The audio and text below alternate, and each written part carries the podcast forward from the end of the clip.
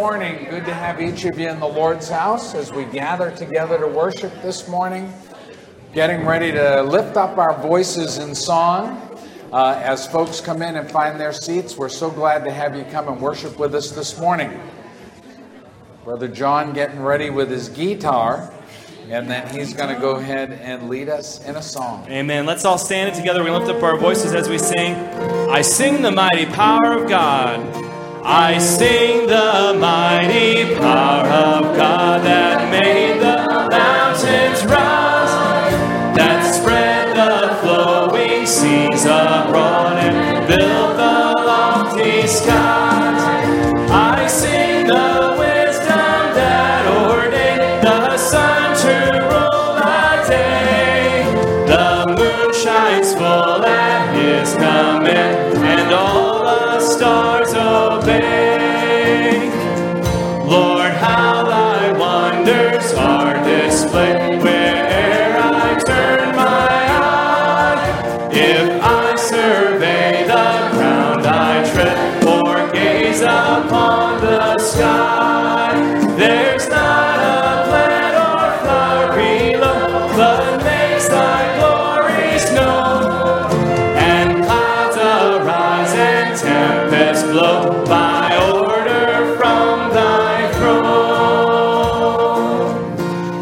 we're going to lift up our voices and sing, It is well with my soul.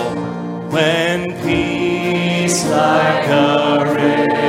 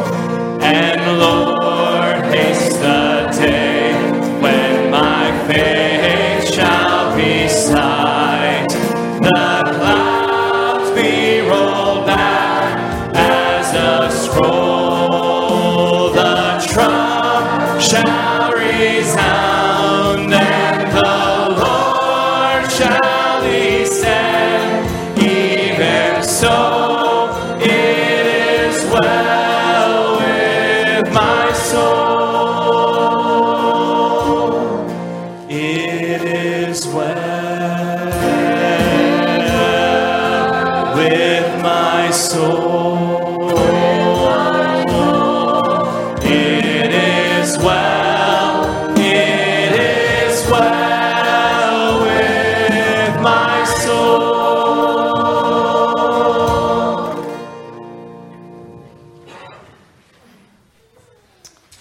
Amen. It is good to have each of you in the Lord's house this morning. As we open up in prayer this morning, I'm actually going to pray specifically for Diana. She's on the back row right there, or second to the back row in our church. This Wednesday, she's moving to Canada. Uh, if you'll remember when she joined our church here a number of months ago, I had mentioned to you that she is going through the process of immigration in the United States. And um, so her immigration attorney told her, you know what, really? Um, the fast track for you is to go, and there's an attorney up there that will help you in Canada. And so she is going to be moving Wednesday to Canada. Canada. Uh, so we're going to pray for her as she takes that next step in her life. So let's go to the Lord in prayer. Father in heaven, we come before you as a church this morning. We thank you for the privilege and the opportunity to worship you. I do pray that you be with our sister in Christ, Diana, as she moves to Canada this coming week, and that they will be able to help her as she desires to bring her citizenship to North America. I pray that you would help her, guide her in all of that. We thank you that she's been a part of our church for these months and I pray that you watch over her and protect her. Please be with us as we worship. We ask that it would be your Holy Spirit that stirs our hearts. In Christ's name we pray. Amen. Amen. Please be seated.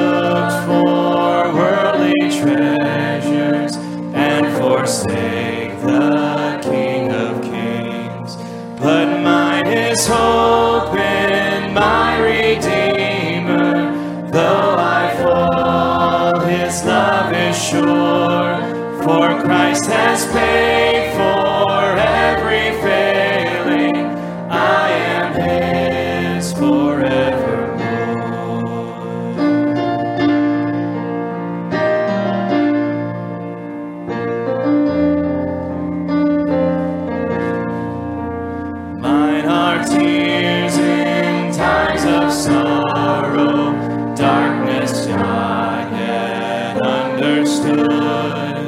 through love.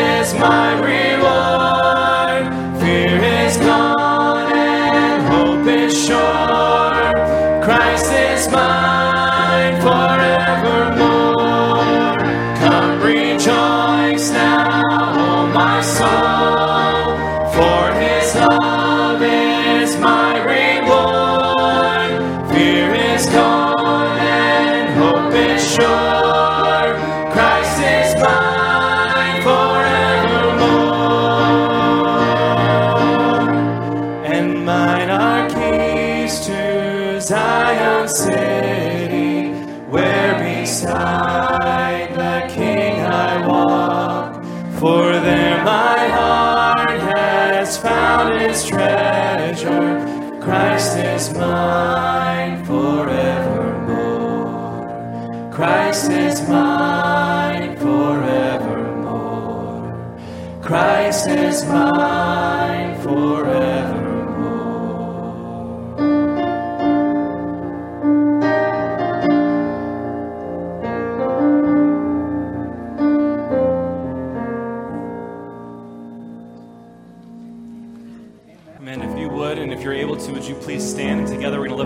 voices as we sing Psalm 150. Praise the Lord.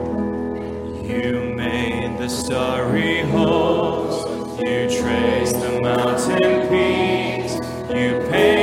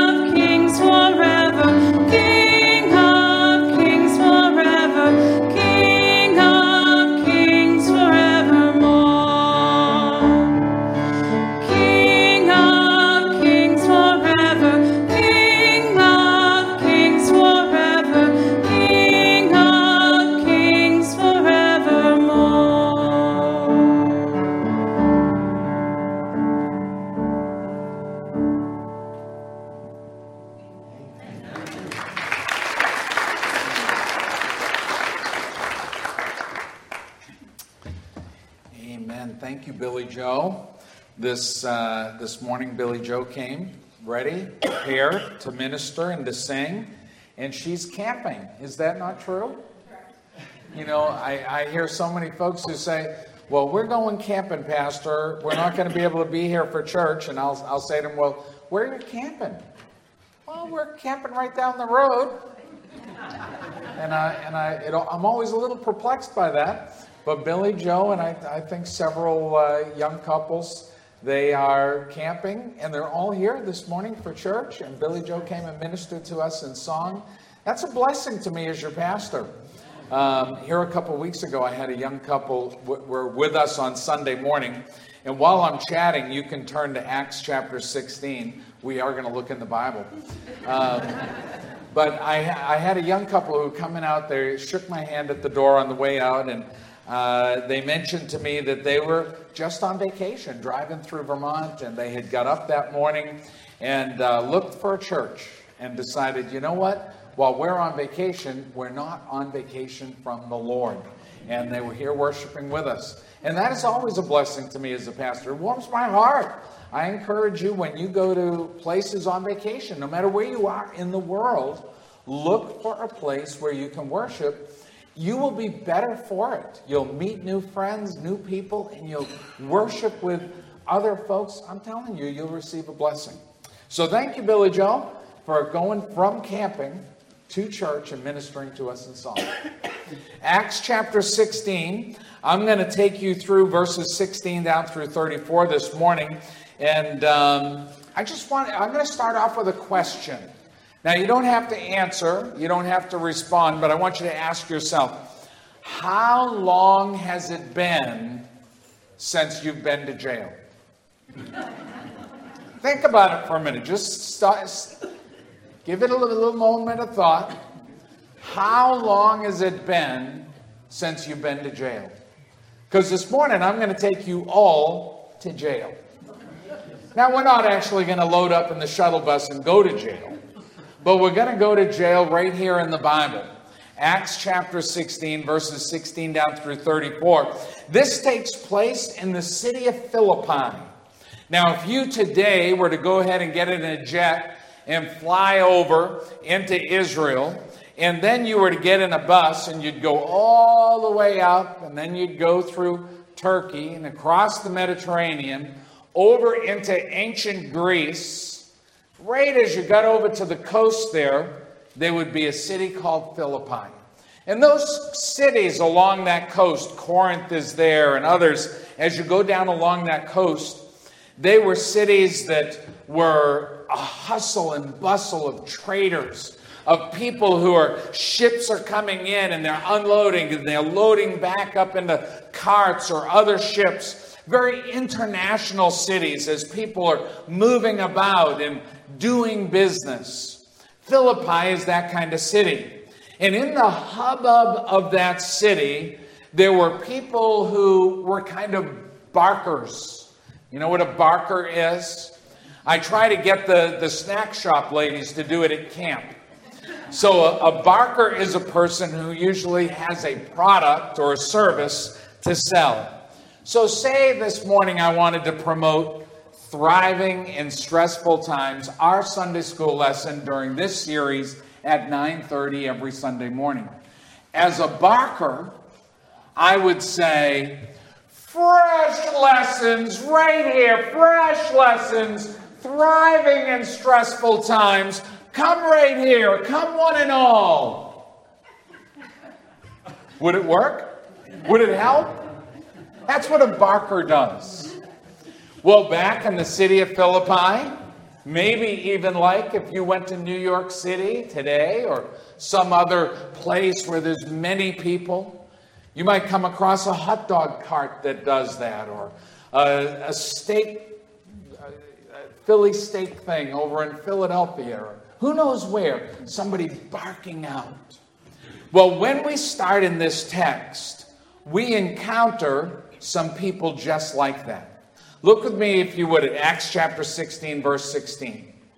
And it came to pass as they went to prayer a certain damsel possessed with a spirit of divination met us, which brought her masters much gain by soothsaying. So they're getting ready to go to the service of prayer, and up behind them walks this young woman who's a fortune teller, a soothsayer, who brings much profit to those who are her masters. The same followed Paul and us, and they cried out these men are the servants of the Most High God, which show unto us the way of salvation.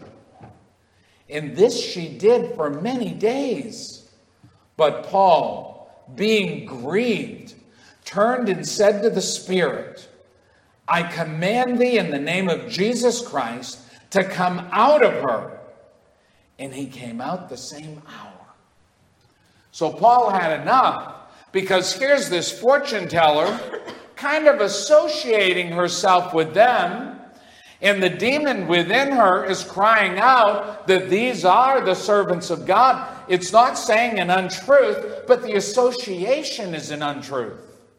So Paul says, I've had enough of this. And he turns around and he commands the evil spirit to come out of this young woman, and within the hour, the spirit is gone. However, there's a problem. The problem was she was a moneymaker for her masters. And when you read in your Bible and you read about these cities like Corinth and Philippi, these, these commerce cities, these cities with so much trade going through them, They say, for instance, the city of Corinth had as many as 75% servants or slaves versus 25% of people who owned them. So the profit off of humanity at that time was immense. And her, owners are angry. So look at what takes place. The demon is cast out. Verse 19. And when her masters saw that the hope of their gain was gone, they caught Paul and Silas and drew them into the marketplace unto the rulers and brought them to the magistrates, saying, These men, being Jews, do exceedingly trouble our city and teach customs which are not lawful for us to receive, neither to observe, being Romans. So these people who have lost a buck, they've lost this money train off of this servant they have, they're angry. And they grab Paul and Silas and they bring them right down in the marketplace. They bring them right before the rulers of the community and they say, These people here are causing a problem in our city. And they're speaking and teaching things that are contrary to Roman law. Verse 22 And the multitude rose up together against them. And the magistrates rent off their clothes and commanded to beat them. And when they had laid many stripes upon them, many whippings, they cast them into prison, charging the jailer to keep them safely, who, having received such a charge, thrust them into the inner prison and made their feet fast in the stocks. So here's Paul and Silas arrested, stripped, whipped. Now they're in the inner part of the prison held in stocks. Years ago, I had gone over to Turkey and we had gone through some ancient ruins. We went through one of the ancient prisons. And there in the wall, they had chiseled through the stone and they had stone pockets where they would tie the ropes to go ahead and bind the prisoners in their stocks. That's the kind of place Paul and Silas were brought to. There in the filth and mire of the prison, we see the next thing transpire. Can you imagine? They've been beaten, whipped, ridiculed, degraded, and now they are filthy and confined. Verse 25. And at midnight, Paul and Silas prayed and sang praises unto God and the prisoners heard them. And suddenly there was a great earthquake, so that the foundations of the prison were shaken. And immediately all the doors were opened, and every man's, everyone's bands, their, their boundings or bindings were loosed. And the keeper of the prison, awaking out of his sleep and seeing the prison doors open, he drew out his sword and would have killed himself supposing that the prisoners had been fled. You see, Roman law was that if you were given the trust of confining a prisoner, and that prisoner escaped during your time, you lost your life. So the keeper of the prison, the earthquake happens. Those who are bound within there for one, what was the what was the keeper of the prison doing? Anybody know? He's sleeping. How many of you think he was supposed to be asleep? No. But he wakes up. Of course, an earthquake would wake you up, wouldn't it? He wakes up and the, the bindings have fallen off the prisoners. And he thinks, they're going to kill me. So he pulls out his sword and he's getting ready to kill himself. And Paul cried out with a loud voice Do thyself no harm, for we are all here. Then he called for a light and sprang in and came trembling and fell down before Paul and Silas and brought them out and said, Sirs, what must I do to be saved? And they said, Believe on the Lord Jesus Christ and thou shalt be saved and thy house. I asked you, how long's it been since you've gone to jail? This is the jail I'm talking about. How long has it been since you sat down and read the account of the Apostle Paul being arrested and put in that jail in Philippi? How long has it been since you've read about the Philippian jailer and his conversion of coming to Christ? There's so many things in this text to learn for you and I. First of all, we see the pre salvation condition of the jailer. Look again with me at verse 27. And the keeper of the prison, awaking out of his sleep and seeing the prison doors open, he drew out his sword and would have killed himself. We find a man who's asleep in the midst of a spiritual revival. Because what's happening in the prison? What's happening in there at midnight? They're singing and they're praying, and he's sleeping. Now, the other prisoners, the text tells us they can hear it. They're listening. Maybe they're participating. Maybe they're not. Maybe they're mocking. But Paul and Silas are singing and praising the Lord, and the keeper of the jail is sleeping. 2 Corinthians chapter 4 verse 3 says, "But our gospel is hid, it is hid to them that are lost." 2 Corinthians 4 4 says, The God of this world hath blinded the minds of them which believe not, lest the light of the glorious gospel of Christ, who is the image of God, should shine unto them. What we learn in the Bible is this jailer who's asleep is really like the vast majority of the world. All around them is the hope of Christ, the peace of Christ, the strength of Christ, the salvation of Christ. People are worshiping, singing, praising God. And what are they doing? They're sleeping, they're blind. Satan has blinded them and deafened them that they cannot hear and they cannot know. They need something, something to open their eyes. That's what the Philippian jailer needed. He needs something to get his attention. And God knew exactly what he needed, didn't he? He sent an earthquake. And when that earthquake came, and, and I want you to understand that in that part of the world, earthquakes are not that uncommon. In fact, many of the archaeological ruins throughout that part of the world, the reason they're ruins is because of earthquakes. They may have lasted a, hundred years, 200 years, but each time an earthquake came, it shifted, changed, and eventually, oftentimes, they would come tumbling down.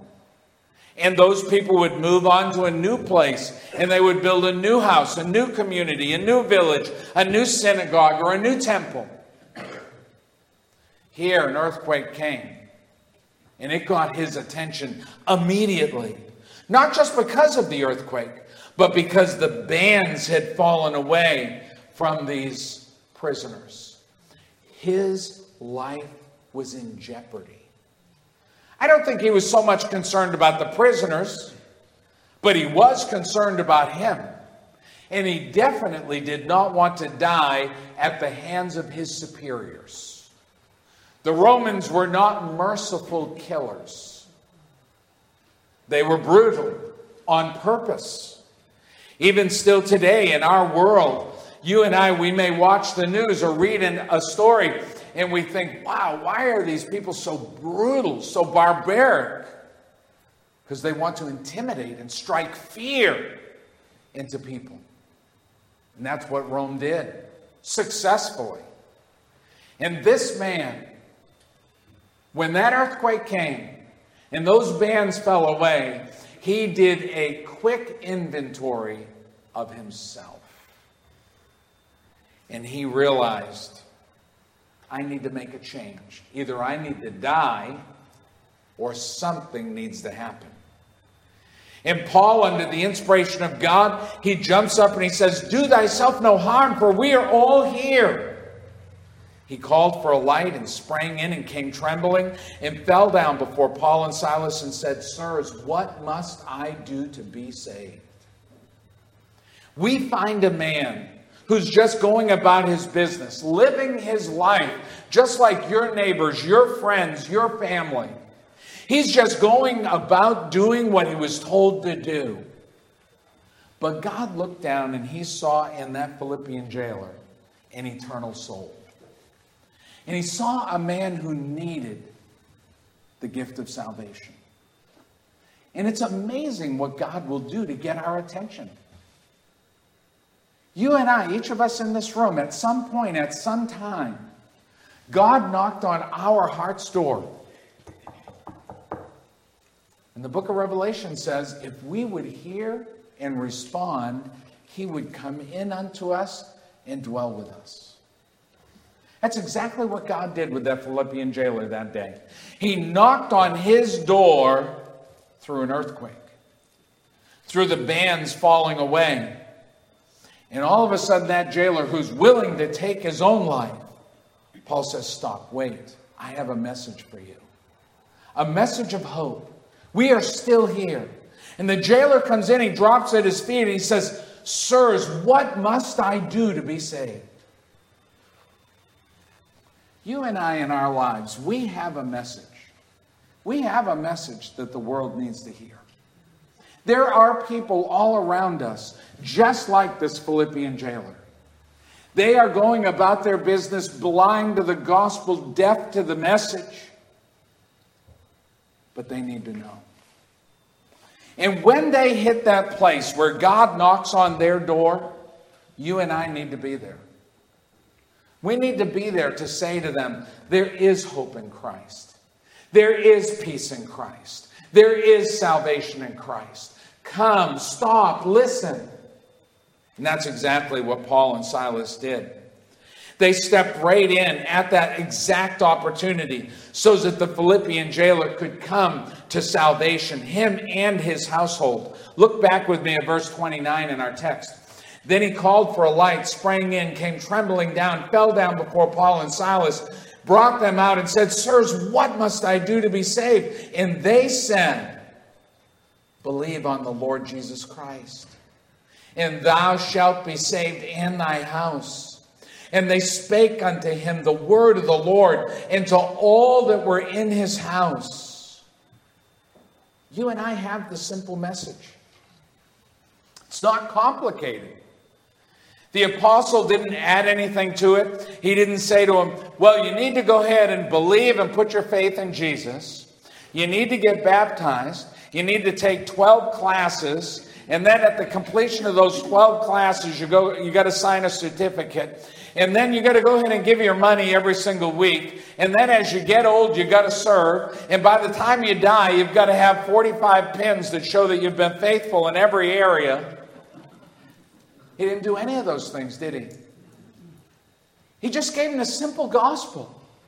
Says, You've got to put your faith in the Lord Jesus Christ. You and your household. You and your wife and your kids. Let's throw in the nieces and nephews too, and maybe your aunt and uncle. Let's get the whole clan and let's all talk about Jesus. You and I, we have that message. You have it.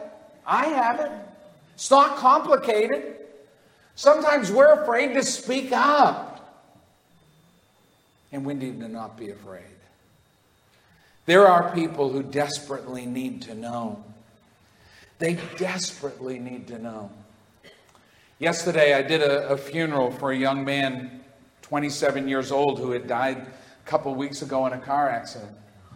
And as I, as I did that, great, it was kind of a memorial service. And as I'm looking at all these young people in their 20s and 30s, you know, for me, I'm looking at souls. I'm looking at young people who need to come to know God.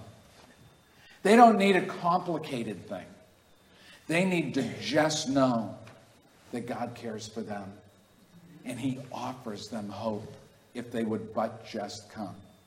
But you know what most 27, 28, 30, 35 year olds are thinking about? Everything but that. But when your 27 year old friend dies, for a moment, you stop and think. That's exactly what happened in this jail. This soldier, this prison keeper, his salvation experience was triggered by an event that got his attention. It woke him up, it shook him up, and he responded like so many people do. They want to know at that moment what is the answer. And look what takes place. As we come down a little farther in the text, look at what takes place in verse 32. And they spake unto him the word of the Lord, and to all that were in his house. And he took them, that jailer took them the same hour of the night, and he washed their stripes where they had been beaten and whipped. And he was baptized, and all his, his family, had come to Christ that night. They were baptized straight away. And when he had brought them into his house, he set meat before them, and he rejoiced, believing in God with all his house. You and I see a miraculous transformation take place in that jail. That man went from a jailer who could care. He's asleep. He doesn't care who's suffering, who's hungry, who's dirty. He doesn't care who's singing, who's not singing. He does not care. But through the power of Christ, through the miraculous transforming power of salvation, all of a sudden you find this brutal Roman soldier prison keeper washing the wounds of his prisoner feeding him in his own home, and rejoicing and believing in God with all his house. Jesus Christ still today transforms lives. I'm a testimony to that. But you might think, well, yeah, but you're pretty old. Didn't you're kind of going back to the time of Paul and Silas, aren't you? But you know what? There's other younger people than me who God has transformed their lives. Katie's sitting here. She's quite a bit younger than me. She received Christ as her Savior. And you know what? Christ came to dwell in her heart. She's raising her little boy, Gavin, to know and to love the Lord. We're a generation apart, but Jesus still touches and changes lives. You and I in this room this morning, how long's it been? since you've gone to jail? How long's it been since you just took a moment to go back? Put yourself in that jail with Paul and Silas. Put yourself in the place of that jailer. Blind, deaf, he doesn't care. But all of a sudden, the light pierces his soul and he comes to Christ. And it changes him. You see, we have to step back sometimes and take a moment to look. Look in the Word of God. Look at what it has done and what it is doing in each of our hearts and lives. This morning, before we go, I ask you have you ever come to salvation? I'm not asking you if you're religious. The Romans were religious people. They worshiped all kinds of different gods, whether they be powerful gods or seductive gods. They had lots of religion. I'm asking you, not if you're religious, but have you come to Christ? That's what that jailer needed. And you and I that are Christians, and maybe you've been a Christian a long time. I've been a Christian since I was 16. That's 50 years ago. What are we doing with our salvation? Are we sharing it? Or Are we hiding it under a basket? Are there people who are deaf and blind to faith and hope all around us, but we're not willing to speak up and shine the light? You and I this morning, If you need to receive Christ, in a moment I'm going to give an invitation, and I implore you to come, just as that jailer, and receive Christ today. You and I that have been Christians for a long, long time, I implore you this morning stand up. Stand up like Paul and say, Wait, wait. There is hope. And point to Jesus Christ. Hebrews chapter 2 3 says, How shall we escape if we neglect so great a salvation? It's a question posed in the book of Hebrews to make every one of us, saved and unsaved, Christian and non Christian, to step back and ask ourselves if we ignore the power of the salvation of God, where is there hope? There is no hope without that. That's why Jesus said, I'm the way, the truth, and the life. No man comes unto the Father but by me. That is the message of. All right, I'm going to turn it over to Brother John. He's going to close us in a song, and uh, then we're dismissed. Father.